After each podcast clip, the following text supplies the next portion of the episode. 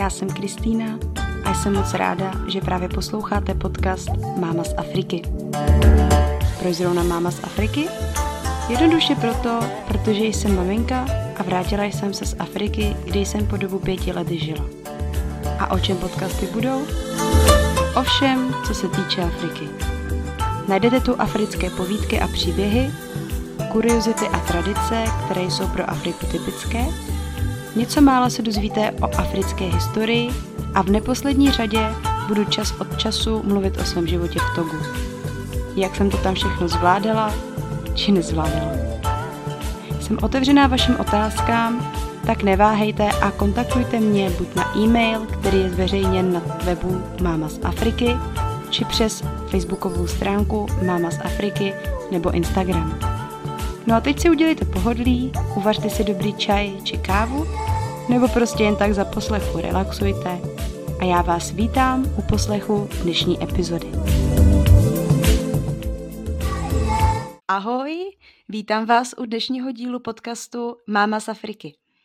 Dnes odstartuji nový formát, bude se jednat o rozhovor a ten bude dnes na téma tvorba identity dětí s multikulturními kořeny. No a já mám tu čest uvítat jednu skvělou ženu, psycholožku a učitelku sebelásky Lucí Kolaříkovou. Lucie, ahoj. Ahoj Kristýno, ahoj ženy. Jsem moc ráda, že jsi přijala mé pozvání a našla si čas se mnou nahrát tento rozhovor. Děkuji moc. Moc ráda. Je to super téma, mě to osobně taky zajímá a ty si mě vrátila teďka zpátky o 20 let do téma multikulturality, kterou jsem se zabývala na vysoké škole a v prvních letech svého pracovního procesu, takže děkuji taky. No, tak to jsem strašně ráda. No a já bych ti teďka hrozně ráda dala i prostor a poprosila by tě, jestli by se s posluchačům trošku představila a řekla nám něco o svých projektech a aktivitách. Mm-hmm. Tak já v současné době se věnuju hlavně tématu sebelásky, jak si už mě nazvala učitelkou sebelásky.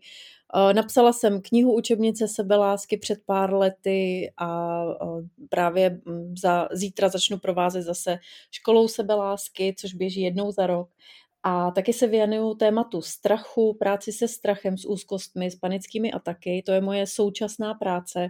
S tím jsem začala před pár lety, ale ještě předtím jsem se věnovala právě přípravě eh, konkrétně hlavně německých manažerů na pracovní prostředí v České republice, na Slovensko protože um, mou úplně původní specializací v psychologii, protože jsem vystudovaná psycholožka, tak tou původní specializací právě byla multikulturní psychologie nebo interkulturní psychologie, jak to kdo nazve. A žila jsem 11 let v Německu a pohybovala jsem se v tom interkulturním prostředí a byla jsem součástí různých výzkumných projektů právě u té interkultury. Takže mě to moc těší, že teď se vracím takhle do minulosti a um, udělám si takovou, takhle si odskočím od té sebelásky a od strachu a pověnuju se s tebou tématu, které mě hodně zajímá a hlavně taky kvůli mému soukromému životu mě to momentálně zajímá, protože já mám taky takové multikulturní děťátko. Já nemám africký děťátko nebo africký děťátko, ale napůl azijský děťátko. Um, moje dcera je napůl balíka. Tak to je úplně super. Já jsem strašně ráda, že jsi to úplně takhle jako představila a, a nakousla, protože jsem právě i zároveň posluchačům chtěla vůbec představit a vysvětlit, proč jsem si Lucku pozvala.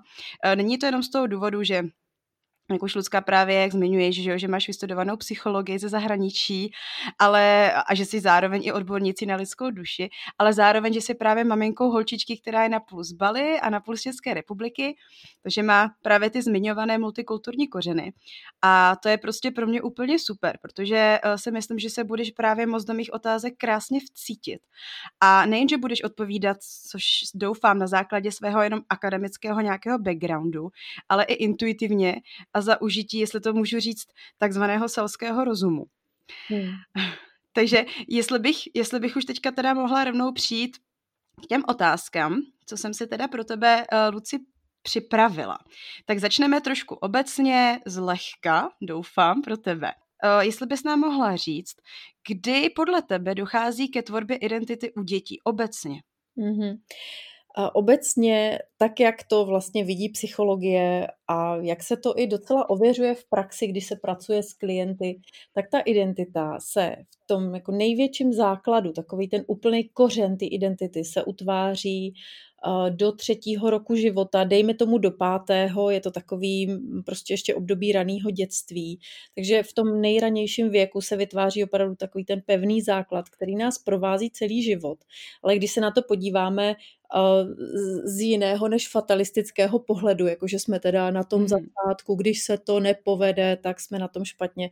Když se na to podíváme z jiného úhlu pohledu, tak si můžeme všimnout, že prostě v těchto letech um, zkrátka se projeví témata, která s náma budou celý život a na těchto tématech my můžeme celý život růst, takže se toho mm-hmm. nemůžeme bát, toho kořene identity. My prostě celý život rosteme, celý život se vyvíjíme a zkrátka k tomu máme každý nějaké své téma nebo nějaká svá témata. Takže takhle na začátku je ten úplný základ a potom, ale až do 18. roku života se ta identita pořád jako upravuje, spolu utváří, pořád se tam něco přidává, něco se ubírá. Je to takový, můžeme si tu identitu představit jako mm, takovou nějakou pohyblivou, pohyblivou hmotu, která je svým způsobem celistvá, ale taky velmi proměnlivá. A v té době, dokud nedosáhneme toho dospělého věku, takže 18. 20. rok našeho života, kdy se z dospívání dostáváme do rané dospělosti, tak do té doby si můžeme představit, že se to pořád pohybuje a formuje. Takže mm-hmm. zase pro rodiče dobrá zpráva, cokoliv pokopali v prvních letech, až do 20. roku života zpravovat. Skvělý, skvělý. Já jsem se právě trošku začala bát ohledně mých posluchačů, protože budou mě určitě poslouchat, nebo nás poslouchat maminky, který třeba uh, si řeknou, Ježíš Maria, tak teďka výbu, výbu synovi holčičce je tolik a tolik, no a tady paní psycholožka řekla, že už teda do tří let jsme to nestihli. Takže super, jsem ráda, že jsi to takhle jakoby uh, vysvětlila, že P je takový teda flexibilní, že se s tím teda furt dá pracovat. Super. Přesně tak a je dobrý vědět, že potom, když se dostaneme do dospělosti, tak už to nedělají naši rodiče, ale už to děláme hlavně my sami, že nadále můžeme se svojí identitou pracovat a nadále se nám pořád mm-hmm. jako mhm. a proměňuje. Záleží hodně na tom, jaký podněty my si do života pouštíme. Já jsem třeba až vlastně v 21 letech nebo ve 21, 20 šla do Německa, kde jsem byla nejdřív jako oper, pak jsem studovala tam právě celou psychologii, pracovala jsem tam, takže celek vydal na těch 11 let, než jsem se vrátila do Česka. A těchhle 11 let změnilo moji identitu naprosto nenávratně. Už prostě nejsem, jako jsem byla předtím.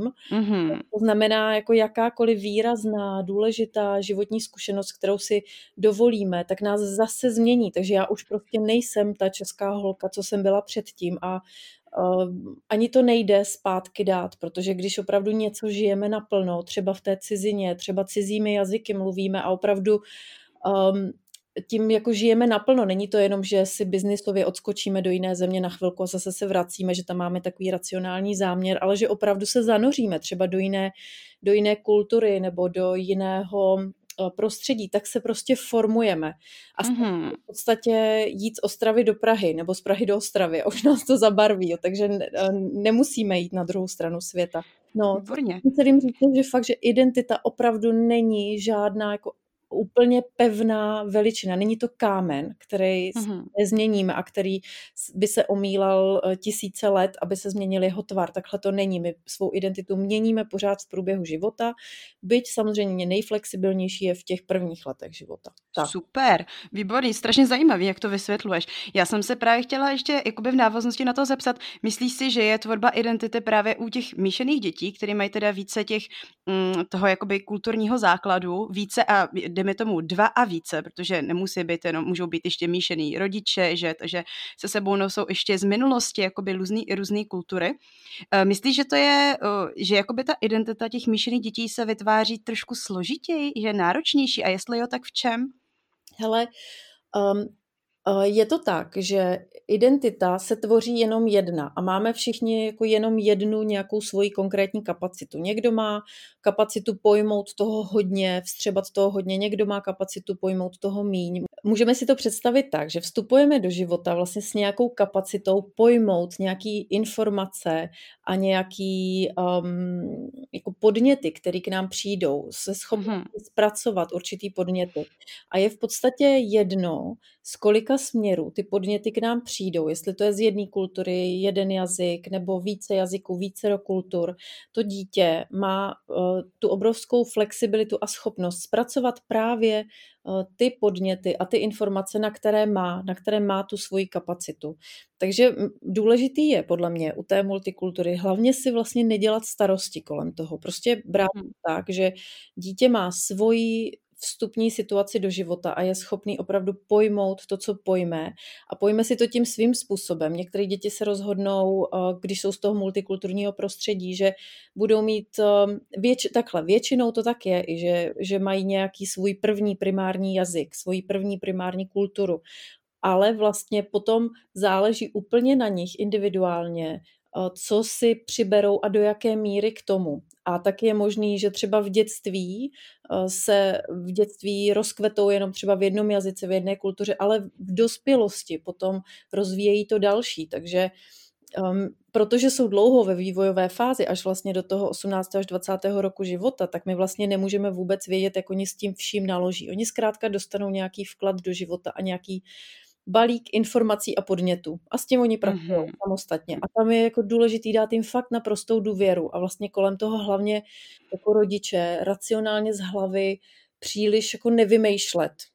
No, jo. Moc to Takže ne... nechat je v podstatě vyvíjet se podle svého a když inklinují k určitému třeba k určité kultuře, tak je nechat být a neměnit teda to jejich nastavení. Chápu to dobře. Přesně tak a, a i to podpořit. Vlastně mm-hmm to co, to, co je naším úkolem jako rodičů, ať jsme v české kultuře nebo kdekoliv jinde na světě, tak ten náš úkol je um, vnímat svoje dítě, uh, reagovat uh, co nej, jako nejsvižnějším uh, způsobem na jeho potřeby a empaticky se do něj naciťovat. A takhle díky tomuhle přístupu rodičovskému si dítě vytváří bezpečnou vazbu ke svým rodičům, ví, že se na ně může spolehnout, může se na ně mhm. obrátit.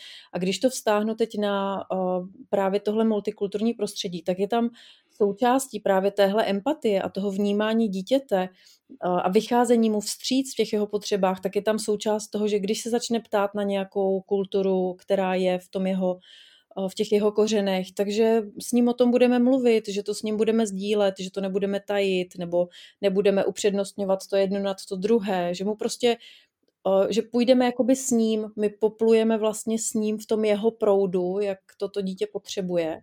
Ano, já jsem se ještě chtěla Luci zeptat, eh, dokázala bys říct, nebo spíš odhadnout, že to se nedá úplně fixně říct, kolem třeba tak kterého roku si ty děti s multikulturními kořeny začínají uvědomovat svoji odlišnost. Myslím teďka zrovna třeba, já nevím, že, že si uvědomují, že mají trošku jinou barvu pleti, nebo že mají trošku jiné třeba rysy v obličeji, nebo že mají jiné vlásky. Hmm. Kdy si to tak uvědomují?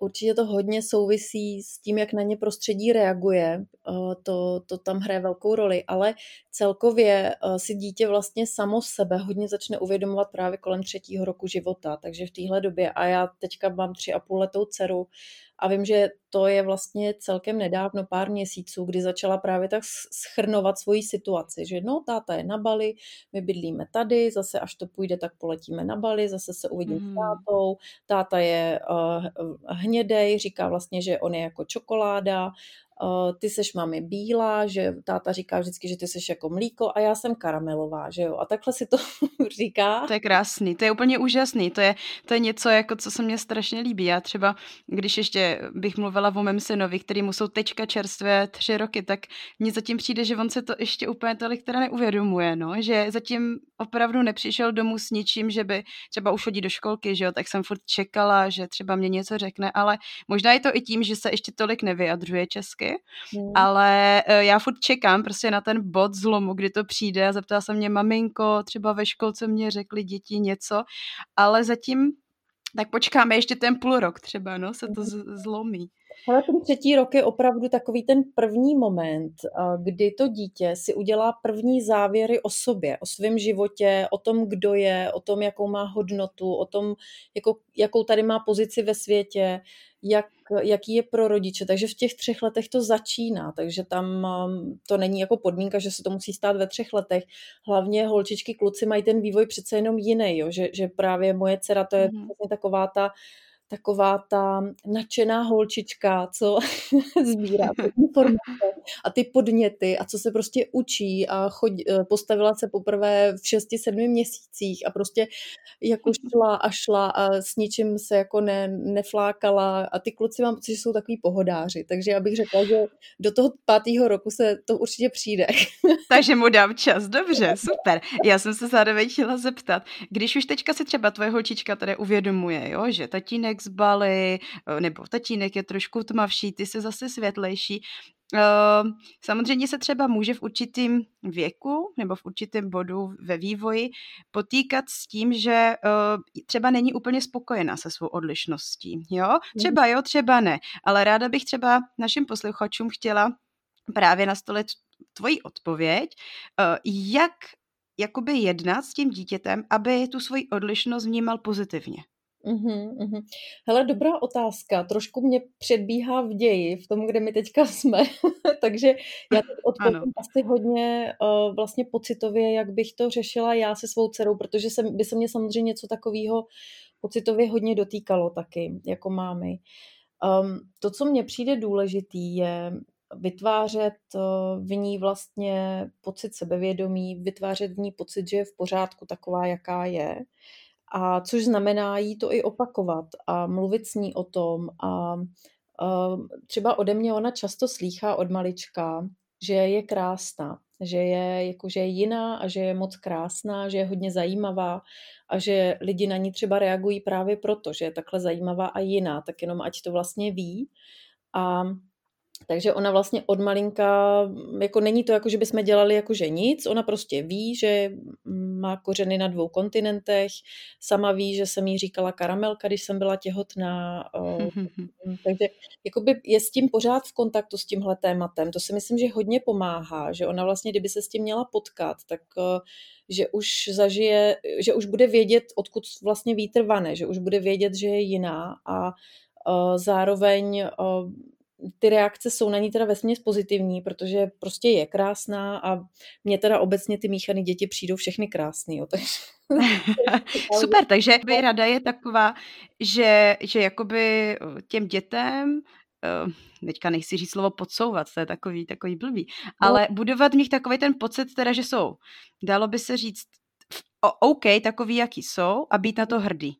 Ano, že jsou OK takový, jaký jsou, vědět, že jsou jiný než většina lidí tady, ale že nejsou jediný na světě, že jich je hodně, jenom třeba nemají je zrovna kolem sebe a že jsou OK takový, jaký jsou a že protože jsou jiný, tak se může stát, že na ně klidně lidi budou reagovat. Ale vlastně až to nastane, tak eh, bych chtěla mít s dcerou vlastně takový vztah, že ona za mnou přijde a že se mnou o tom bude mluvit a já ji budu moct mm-hmm. zase podpořit a posilnit.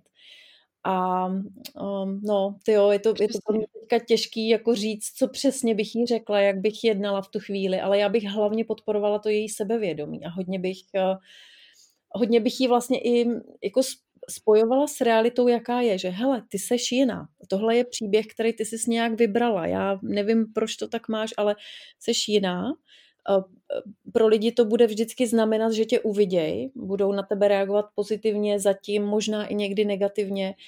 A jenom, aby věděla, že tohle je tvůj příběh, jakoby vící, nesnad jí jako podsouvat, že by si toho neměla vůbec všímat, ale naopak, aby věděla, že tohle je součástí jejího příběhu, taková jakoby akceptace toho svýho příběhu.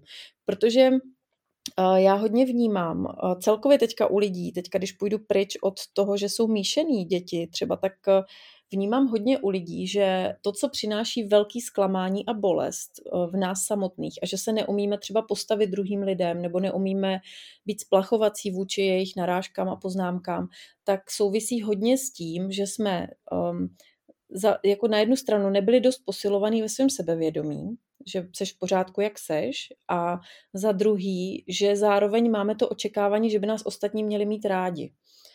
A A, takže tohle, když si představím, že aplikuju do výchovy dál svoji dceři, tak prostě jo, hele, nemusíš se líbit tomu člověku, nemusí to mít, nemusí tě mít rád. Jsou prostě lidi, kteří nemají rádi, uh, když jsou tady lidi z cizí kultury, um, pojmenují to, řek, říká se jim xenofobní, jo, nemají to rádi. Jo, a tohle je součást tvýho příběhu. Budou tady lidi, kteří tě nemají rádi. To je, to je úplně skvělý. To je úplně tenhle bod, co jsi teďka dodala jako nakonec, tak eh, je něco, co mě teda osobně vůbec nenapadlo a eh, jo, prostě úplně s tebou naprosto souhlasím a beru si to právě i jako by sama vůči sobě, že opravdu je dobré si uvědomit, že jo, jak říkáš, jsou tu lidi, kteří tě budou mít rádi, a jsou to lidi, kteří nebudou, jo, a asi asi nelámat si kvůli tomu hlavu a jestli to, jestli to dítko se to už v tom raném věku takhle vlastně, jako by se to vezme, jako, že to taky je, a že s tím nic neudělá, tak si myslím, že to je teda úplně úžasné, jako úžasná vloha do toho jeho života a pak bude i schopno vlastně se s jakoukoliv těžkou situací v životě vyrovnat. Mm. Já, Luci, přestoupím k další otázce. Um, já jsem se ještě chtěla zeptat, máme malí děti, jo, vím, holčičce tví jsou tři a půl roku, mimo klukové taky tři roky. Asi jsme to ještě úplně neřešili, ale uh, řešíš přece i tak uh, barvu pleti uh, se svojí holčičkou, protože je trošku odlišná v tomhle. Vím, že to maminky hrozně zajímá. Jak řešit prostě s dětmi barv, odlišnost, odlišnou barvu jejich kůže? No tak o, já si v prvé řadě myslím, že my vlastně těmhle těm míšeným dětem tu krásnou barvu kůže všichni trochu závidíme. Závidíme. protože jsou prostě krásný, hnědý, sametový a protože uh, my, my uh, jako se tady strašně opalujeme a máme z toho vrázky. Takže, takže já vlastně já k tomu mám tak pozitivní postoj, že ale opravdu jako upřímně, není to žádný jako ezo pozitivita, nebo tak je to prostě, mně přijde moje dcera tak krásná, že, že já prostě jí nemůžu vlastně říkat nic jiného, než že seš krásná, máš krásnou pleť a seš karamelová, ty seš karamelová, prostě ty nejseš um, jako bílá jak sejr, já jsem, chtěla, já jsem byla vždycky bílá jak sejr, chtěla jsem být hnědá, ty prostě máš tuhle tu pleť nádhernou, nádhernou barvu, sluší ti to. A samozřejmě zase nevím, co jí budu říkat ve 14, ale uh, mám, mám prostě fakt tenhle ten pocit, že my vlastně, nám se vlastně jako míšený lidi líbí hodně tou, barvy, tou barvou pleti. Takže, no, takhle za mě. Když tak se mě mm-hmm. nevím, jestli Ne, super, je. super, úžasný. Ono, ono v podstatě se ani jinak jako odpovědět asi na to nedá. Prostě uh, poukázat, že asi jakože tako, s takovouhle barou se prostě narodil, takový se a buď na to hrdý, pišný a a asi tak, no, jako já s tebou souhlasím, určitě bych ani nic nedodávala. Mm. Uh, ale mám tady třeba taky zajímavou otázku, která mě taky zajímá a uvidíme, jak, na to, jak, se, s tím, jak se s tou otázkou popereš. Uh, nastane situace, kdy maminka bohužel není s tím svým uh, partnerem bývalým, se kterým má své potomky nebo potomka. A, ale zároveň stále by třeba chtěla předat uh, nějakou nějakou know-how eh, o té, o, té, o té druhé kultuře, ale tím, že ona vlastně u sebe nemá toho partnera a vlastně sama je Češka, bílá, ale má míšené dítě, nemá u sebe toho tatínka. Um, Dokázala bys třeba poradit, jakým způsobem by ta maminka měla vychovávat svoje dítě, aby přidala i zároveň trošku něco málo z té, z té kultury toho tatínka, který bohužel s něma třeba momentálně není? Mm-hmm. Určitě, určitě jo. A zase to bude mít takový dvě části. Jo. Jedna od, že třeba já osobně jsem to řešila teďka první tři roky hodně tak, že jsme jezdili hodně na Bali, že jsme tam prostě hodně pobývali. My s tatínkem uh, dcery máme spolu hezký přátelský vztah, on právě s ní jako hodně pobýval. Uh, je mu teďka smutno, že, že ji vlastně nevidí, že s ní nemůže trávit čas, ale my jsme měli od začátku naprosto jasno, že nechceme, nechceme mít žádné partnerství, takže to nebudeme lámat přes koleno a prostě mm, dítě se narodí narodí i tak a zkrátka oba budeme dávat to, co můžeme, takže tam byl tenhle přístup.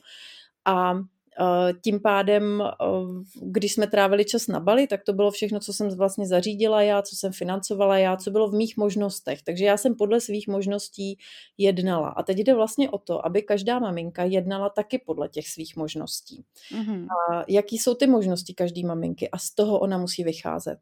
A my vlastně tady nejsme, jako ro, ten jeden rodič, tady nejsme od toho, abychom kompletně a ve všem zastoupili toho druhého rodiče. My můžeme trošku šáhnout do těch jeho kompetencí a možností, ale jenom trošku. A to je ta druhá část odpovědi.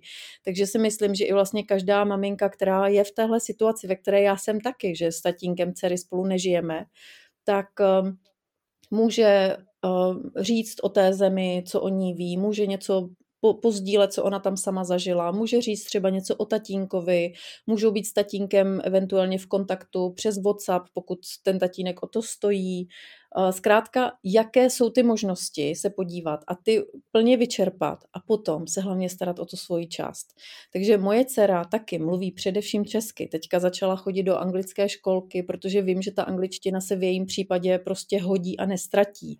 Takže když jsem volila mezi lesní školkou, jestli bude lítat uh, celý dny venku, což by se mi moc, moc líbilo, anebo tím, že bude v takové uspořádanější školce, ale bude mít tu angličtinu, aby až pojedeme na Bali, tak když už nemluví indonésky, tak eh, bude prostě anglicky se moc dorozumívat a s tatínkem spolu můžou anglicky. Tak jsem zvolila anglickou školku. Takže já jednám tady z toho, opravdu z toho množství těch mých možností, které já mám a nic víc k dispozici není. Takže já jí můžu poskytnout anglickou školku, až zase Bali bude otevřený, bude se moc cestovat, tak tam zase poletíme až když já mám dostatek vlastně finančních prostředků a času letět, tak letíme, neletíme jindy.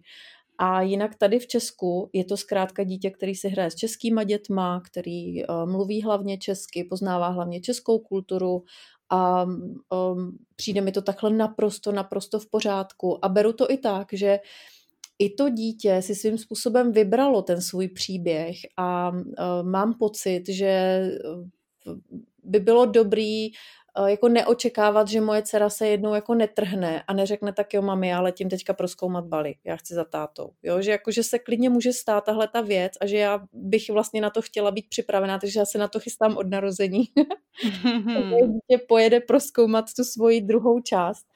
Což si myslím, že je dost rozumná věc, protože je, jako, mm, to dítě to v té identitě potřebuje a eh, pokud mu to nestačí do té míry, do jaký to dostane, protože nemá úplně kontakt třeba s tou druhou polovinou a chce toho víc, tak ať má ten prostor, ať vlastně hlavně ten rodič nestojí v cestě, že jako myslím si, nedělejme si starosti jako maminky, které nemají možnost um, tu druhou kulturu v tom dítěti podporovat, ale zároveň, když to dítě projeví velký zájem, tak hledejme cesty, jak mu to umožnit, zprostředkovat v rámci možností, které máme každá sama.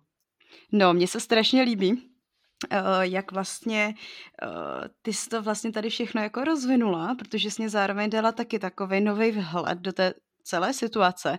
Já samozřejmě tím, že mm, mám ještě ty děti fakt jako hodně malý, jo, vlastně rok a půl a staršímu jsou tři roky, tak já vlastně jakoby ve své roli matky mám takovou tu tendenci furt je samozřejmě vést, jo, takže takový to, prosím tě, udělej tohle, nebo nedělej z převážné část eh, dne, říkám, nedělej něco, že jo, tady ty věci.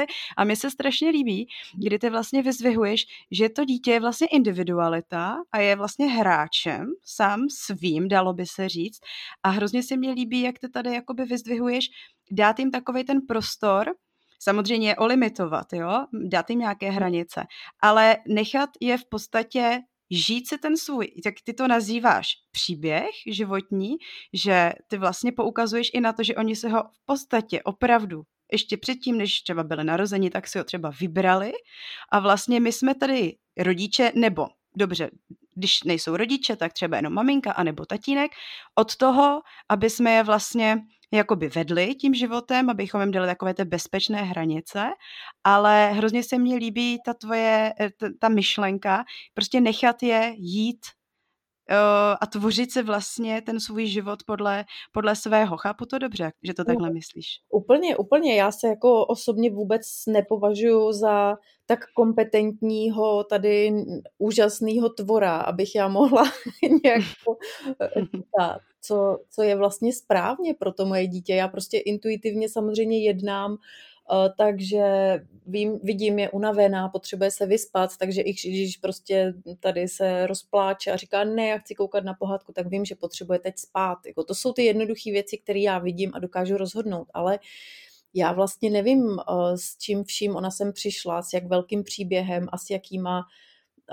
jakou cestou potřebuje jít, takže to bych si mm-hmm. netroufala uh, to za ní jako rozhodovat. A zase, jo, dám jí do anglické školky, jo, to prostě udělám samozřejmě, protože to prostě je teďka taky moje zodpovědnost, tak tohle rozhodnutí udělám, ale jak to bude dál, až bude větší, to já nevím. A myslím si, že když by třeba ve 12 letech řekla mami, můžu jít na delší dobu na Bali, šlo by to nějak zařídit, tak já určitě zvednu telefon a, a budu o tom s jím tátou mluvit, jestli by to šlo nějak zařídit a jestli to můžeme nějak oba dva podpořit.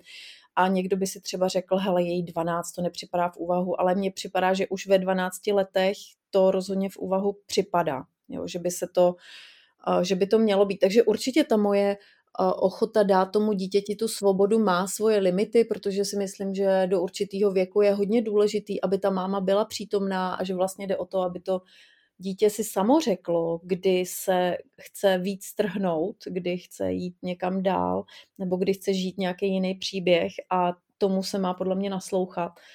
A mm, no, já, já to mm-hmm. ale vidím, že prostě se to dítě narodí a už je ně, nějaká individualita. Už prostě tady nějak je a, a proměňuje život nás všech, integruje se úplně s naprostou samozřejmostí a je to úplně fantastický. Takže mně se to líbí, že se narodí nový člověk a, a začne tady míchat kartama. jako to je úplně opravdu skvělý.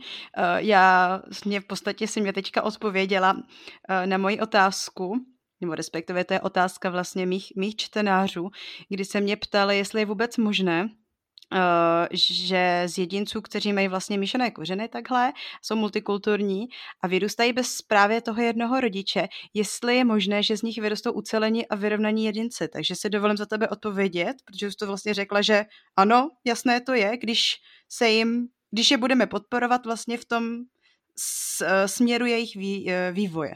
No, přesně v tom, kým jsou oni a to, kam oni vlastně jdou, že ta celistvost nesouvisí s tím, jestli mám uh, tady čtyři různý uh, kořeny nebo čtvero různé, různých kořenů a jestli všechny jsou z 25% pokrytý pozorností a umím ze čtvrtiny každý ten jazyk. To není nic měřitelného. Ta celistvost, naše osobní, ta vychází z toho, že uh, od začátku dostáváme Eh, dostáváme kredit od těch svých rodičů, že od začátku nás opravdu vnímají, respektují, ne, že se sebou nechají rodiče mávat, ale že prostě nás respektují, naslouchají nám, vnímají nás, snaží se víc vstříc těm našim individuálním potřebám, Eh, jsou vlastně určitým způsobem jako našimi parťáky, kteří jako s, nás vedou po té cestě a doprovázejí. Takže někdy rodiče vedou, někdy doprovázejí, někdy se musí doptat, je to ta cesta, kterou ty chceš jít, je to ono. Musí se to samozřejmě skombinovat v rámci rodiny, jako potřeby všech členů se musí skombinovat, to je jasný, jak rodičů, tak dětí. Jo. To není tak, že děti jsou otroci, eh, nebo rodiče jsou otroci dětí ale prostě celistvý jedinec eh, nevzniká z toho, jestli se všechny jeho kořeny mm, dokonale zohlední. To není ten problém. Super, super, výborný. Už si, Luci, v podstatě zodpověděla úplně všechny mé otázky, akorát mám jednu takovou nejtěžší, možná úplně nakonec. Je to, je to zase jakoby otázka jedné mé čtenářky, která už má trošku jakoby větší dítko a ta se mě ptala, jestli bys byla schopna odpovědět na, na situaci, nebo jak bys reagovala na situaci, kdy ti prostě dcera přijde domů a já vím, že nemáš míšenou holčičku teda jakoby s Afričanem, ale dejme tomu, že, že prostě jo a je opravdu tmavá. A jak bys reagovala na situaci, když přijde domů ze školy nebo ze školky a vidíš na ní teda, že je smutná a pak ti řekne, no mami, víš, o, o ně dneska třeba jeden můj kamarád ve školce řekl, že jsem, že jsem černoška a je smutná. A, je, a jo, a pak se tě vlastně svěří s tím, že, že vždycky v nějaké slabé chvilce, když si třeba hrajou, tak to prostě ten její kamarád nebo ten spolužák jí to prostě řekne a vidíš na ní, že je smutná. Jak bys to řešila? Uh-huh, uh-huh. Já si teďka představím, že by někdo mojí dceři řekl, no máš šikmý oči. Mm-hmm, ano. Dá, nebo něco takového. Já si to převedu do své situace a trošku se s tím spojím teď, jo. Takže kdyby přišla takhle domů, tak já bych v prvé řadě bych ji úplně jako um, tak zahrnula tou útěchou, dala bych jí prostor, ať si, ať mě to všechno povypráví tak, jak chce, vzala bych si ji prostě k sobě na klín, ať mě to povypráví všechno, jak to je. byla bych klidná, protože kdyby viděla moje rozrušení, tak je možné, že by mě to už pak nechtěla říkat, protože mě nechce přece rozrušit jako maminku. Takže byla bych jako hlavně klidná a chtěla bych získat co nejvíc informací, doptávala bych se. Protože by mě tam v té situaci zajímalo, jestli je to jenom, že nějaký chlapeček něco plácne, nebo holčička něco plácne, anebo jestli eh, je to situace, kde tam opravdu dochází k nějaký diskriminaci, k nějakému trápení toho dítěte a jak se k tomu pak i třeba staví učitelky, to bych vlastně chtěla vědět. Že snažila bych se takhle zmapovat situaci. Mm-hmm. A mm-hmm. potom bych eh, s ní určitě zůstala u tématu hele, jasně, že máš jinou barvu pleti a jasně, že máš uh, trošku šikmý oči, protože prostě víš, jak to je, víš, jak, je, uh, jak ten příběh je, ano, takhle to máš. A ten, kdo ti to říká, ten je zase bílej a má prostě modrý oči. Jako to, víš, to je úplně jako stejný rovnocený, že bych ji vlastně jako hodně navedla na tuhle tu rovinu. Ano. Ona vlastně vnímá, že jenom to, že má kolem sebe uh, 20 bílých dětí a ona je jediná jiná, takže neznamená, že ona je špatná, ale že prostě ty ostatní jako bílí by taky byly divný, takže bych ji třeba i Uh, jako tohle bych s ní probrala, trošku to vlastně jako nadlehčit, jít i, jít i do toho humoru, že co by ten bílej chlapeček tam na tom bali, že jo. tam je Krásný. A tak, takže bych to víc jako s ní vedla do téhle roviny, si to jako představit, že to je relativní. Vlastně No, no, vlastně ten problém jako víc chodit do takové roviny, jak je to vlastně relativní. Ty jsi tmavá, on je bílej, to je celý. A kdyby se přehodily ty poměry, že on je na Bali, tak taky je, to, je tam prostě exot a taky by se mu mohli smát a tak. Takže aby ona případně měla uh, nějakou i schopnost díky tomu na to reagovat, že on by, kdyby třeba řekl něco, no ty jsi černá, jo, nebo ty jsi mm-hmm. mý oči, tak ona by mu mohla říct, no a ty máš kulatý oči, no, tak je, je to taková vlastně, aby, aby ona uměla reagovat, aby se nebála vlastně nějak zareagovat a aby to viděla s větším nadhledem a větším odstupem, jo, neznamená, že se tím situace vyřeší, ale jde, ono jde o ty pocity toho dítěte, že se učí stavět za sebe samo, jo, takže potřebuje i vlastně tyhle situace zažívat. Oni ty, ty, ty děti děti, které jsou jiný vzhledově a mají jiný kořeny, tak oni s tím budou konfrontovaný. Takže je to vlastně dobrý s nima o tom hodně mluvit a nebát se toho, že budou konfrontovaný. Ano, oni budou. Moje dcera taky bude konfrontovaná, takže to je dobrý jako vědět i jako rodič. Takže ne, nezaleknout se, ježiš, hlavně, aby se to nestalo a když se to stane, jak je to hrůza. Ne, to se prostě stane, oni jsou jiný, takže se to musí stát. Takže takhle. A potom bych uh, pravděpodobně ještě si o tom promluvila s učitelkou ve školce, že bych uh, zkusila vlastně tak jako přátelsky se poptat, jak to tam vypadá, že mi dcera tohle sdělila, že mm, jako nevím přesně, co tam probíhá, tak bych poprosila třeba paní učitelku, jestli by se na to mohla do, podívat, ale jen tak jako v klidu, lásky plně, aby jí to potom chlapeček někde za rohem nevrátil nějakým kopancem nebo tak, kdyby ho učitelka třeba sprdla. Takže že z toho nechci dělat drama, ale že prostě chci co nejlepší situaci pro svoji dceru, takže bych mluvila i s tou paní učitelkou o tom, Um, to by byly teďka ty první kroky, které bych udělala. A pak podle toho, jak by to probíhalo dál, tak by jsme to řešili dál. Jo? To teďka nedokážu říct, protože to už hmm. je situace. No určitě, určitě. Já si myslím, že si jako řekla úplně ještě víc, než by já jsem měla, měla na mysli, jak já bych to třeba řešila. Takže já si myslím, že tvoje řešení je úplně jako skvělý a uh, jako z mé strany, podle mě, já bych neměla vůbec jako nic co dodat. Myslím, že jsi to opravdu vypíchla úplně skvěle. Mm. Já, já bych ti, Luci, zároveň chtěla hrozně moc poděkovat za tvůj vhled do této problematiky. Myslím, že jsi nás všechny strašně moc obohatila, maminky, které mají takhle míšené děti a že určitě jsi teda předala strašně moc cených rad. Uh, a Nakonec bych ti chtěla dát prostor, uh, jestli bys třeba chtěla pozvat mé posluchače na tvé workshopy, či online semináře, nebo cokoliv, co pořádáš, tak teďka ti dám prostor a můžeš pozvat. Mm, moc děkuju, děkuju. Um, no, uh, u mě je to teď momentálně s živými semináři takový nejistý, protože jako u všech teď lidí, ale uh, teď momentálně zrovna 28.9. Uh, startuje online škola sebelásky, která je desetitýdenní, bude možný se k ní připojit ještě i o pár dnů později, jako přidat se ještě o pár dnů později. Nevím přesně, kdy ten podcast vychází, takže jestli se to ještě vůbec potká. Jinak každopádně uh, já se věnuju právě teďka hodně tématům sebelásky a strachu, takže um, pro mnoho lidí v dnešní době, kdy je taková nejistota, kdy nevědí, co se bude dít dál, tak uh, je hodně zajímavý program Přijímám svůj strach, kde se vlastně hezky pracuje s tím, um, co nám naše strachy přináší a co, jak s tím můžeme pracovat, jak můžeme pracovat se svýma myšlenkami, se svou pozorností, jak můžeme vůbec směřovat svoji pozornost. Takže to je taky hodně zajímavý. A já jsem tady v celém tom rozhovoru hodně mluvila o tématu sebelásky nebo sebevědomí, sebeúcty. O tom to vlastně je, jako cítit se sebejistě, cítit se dobře v sobě, ať my sami, nebo abychom to zprostředkovávali našim dětem.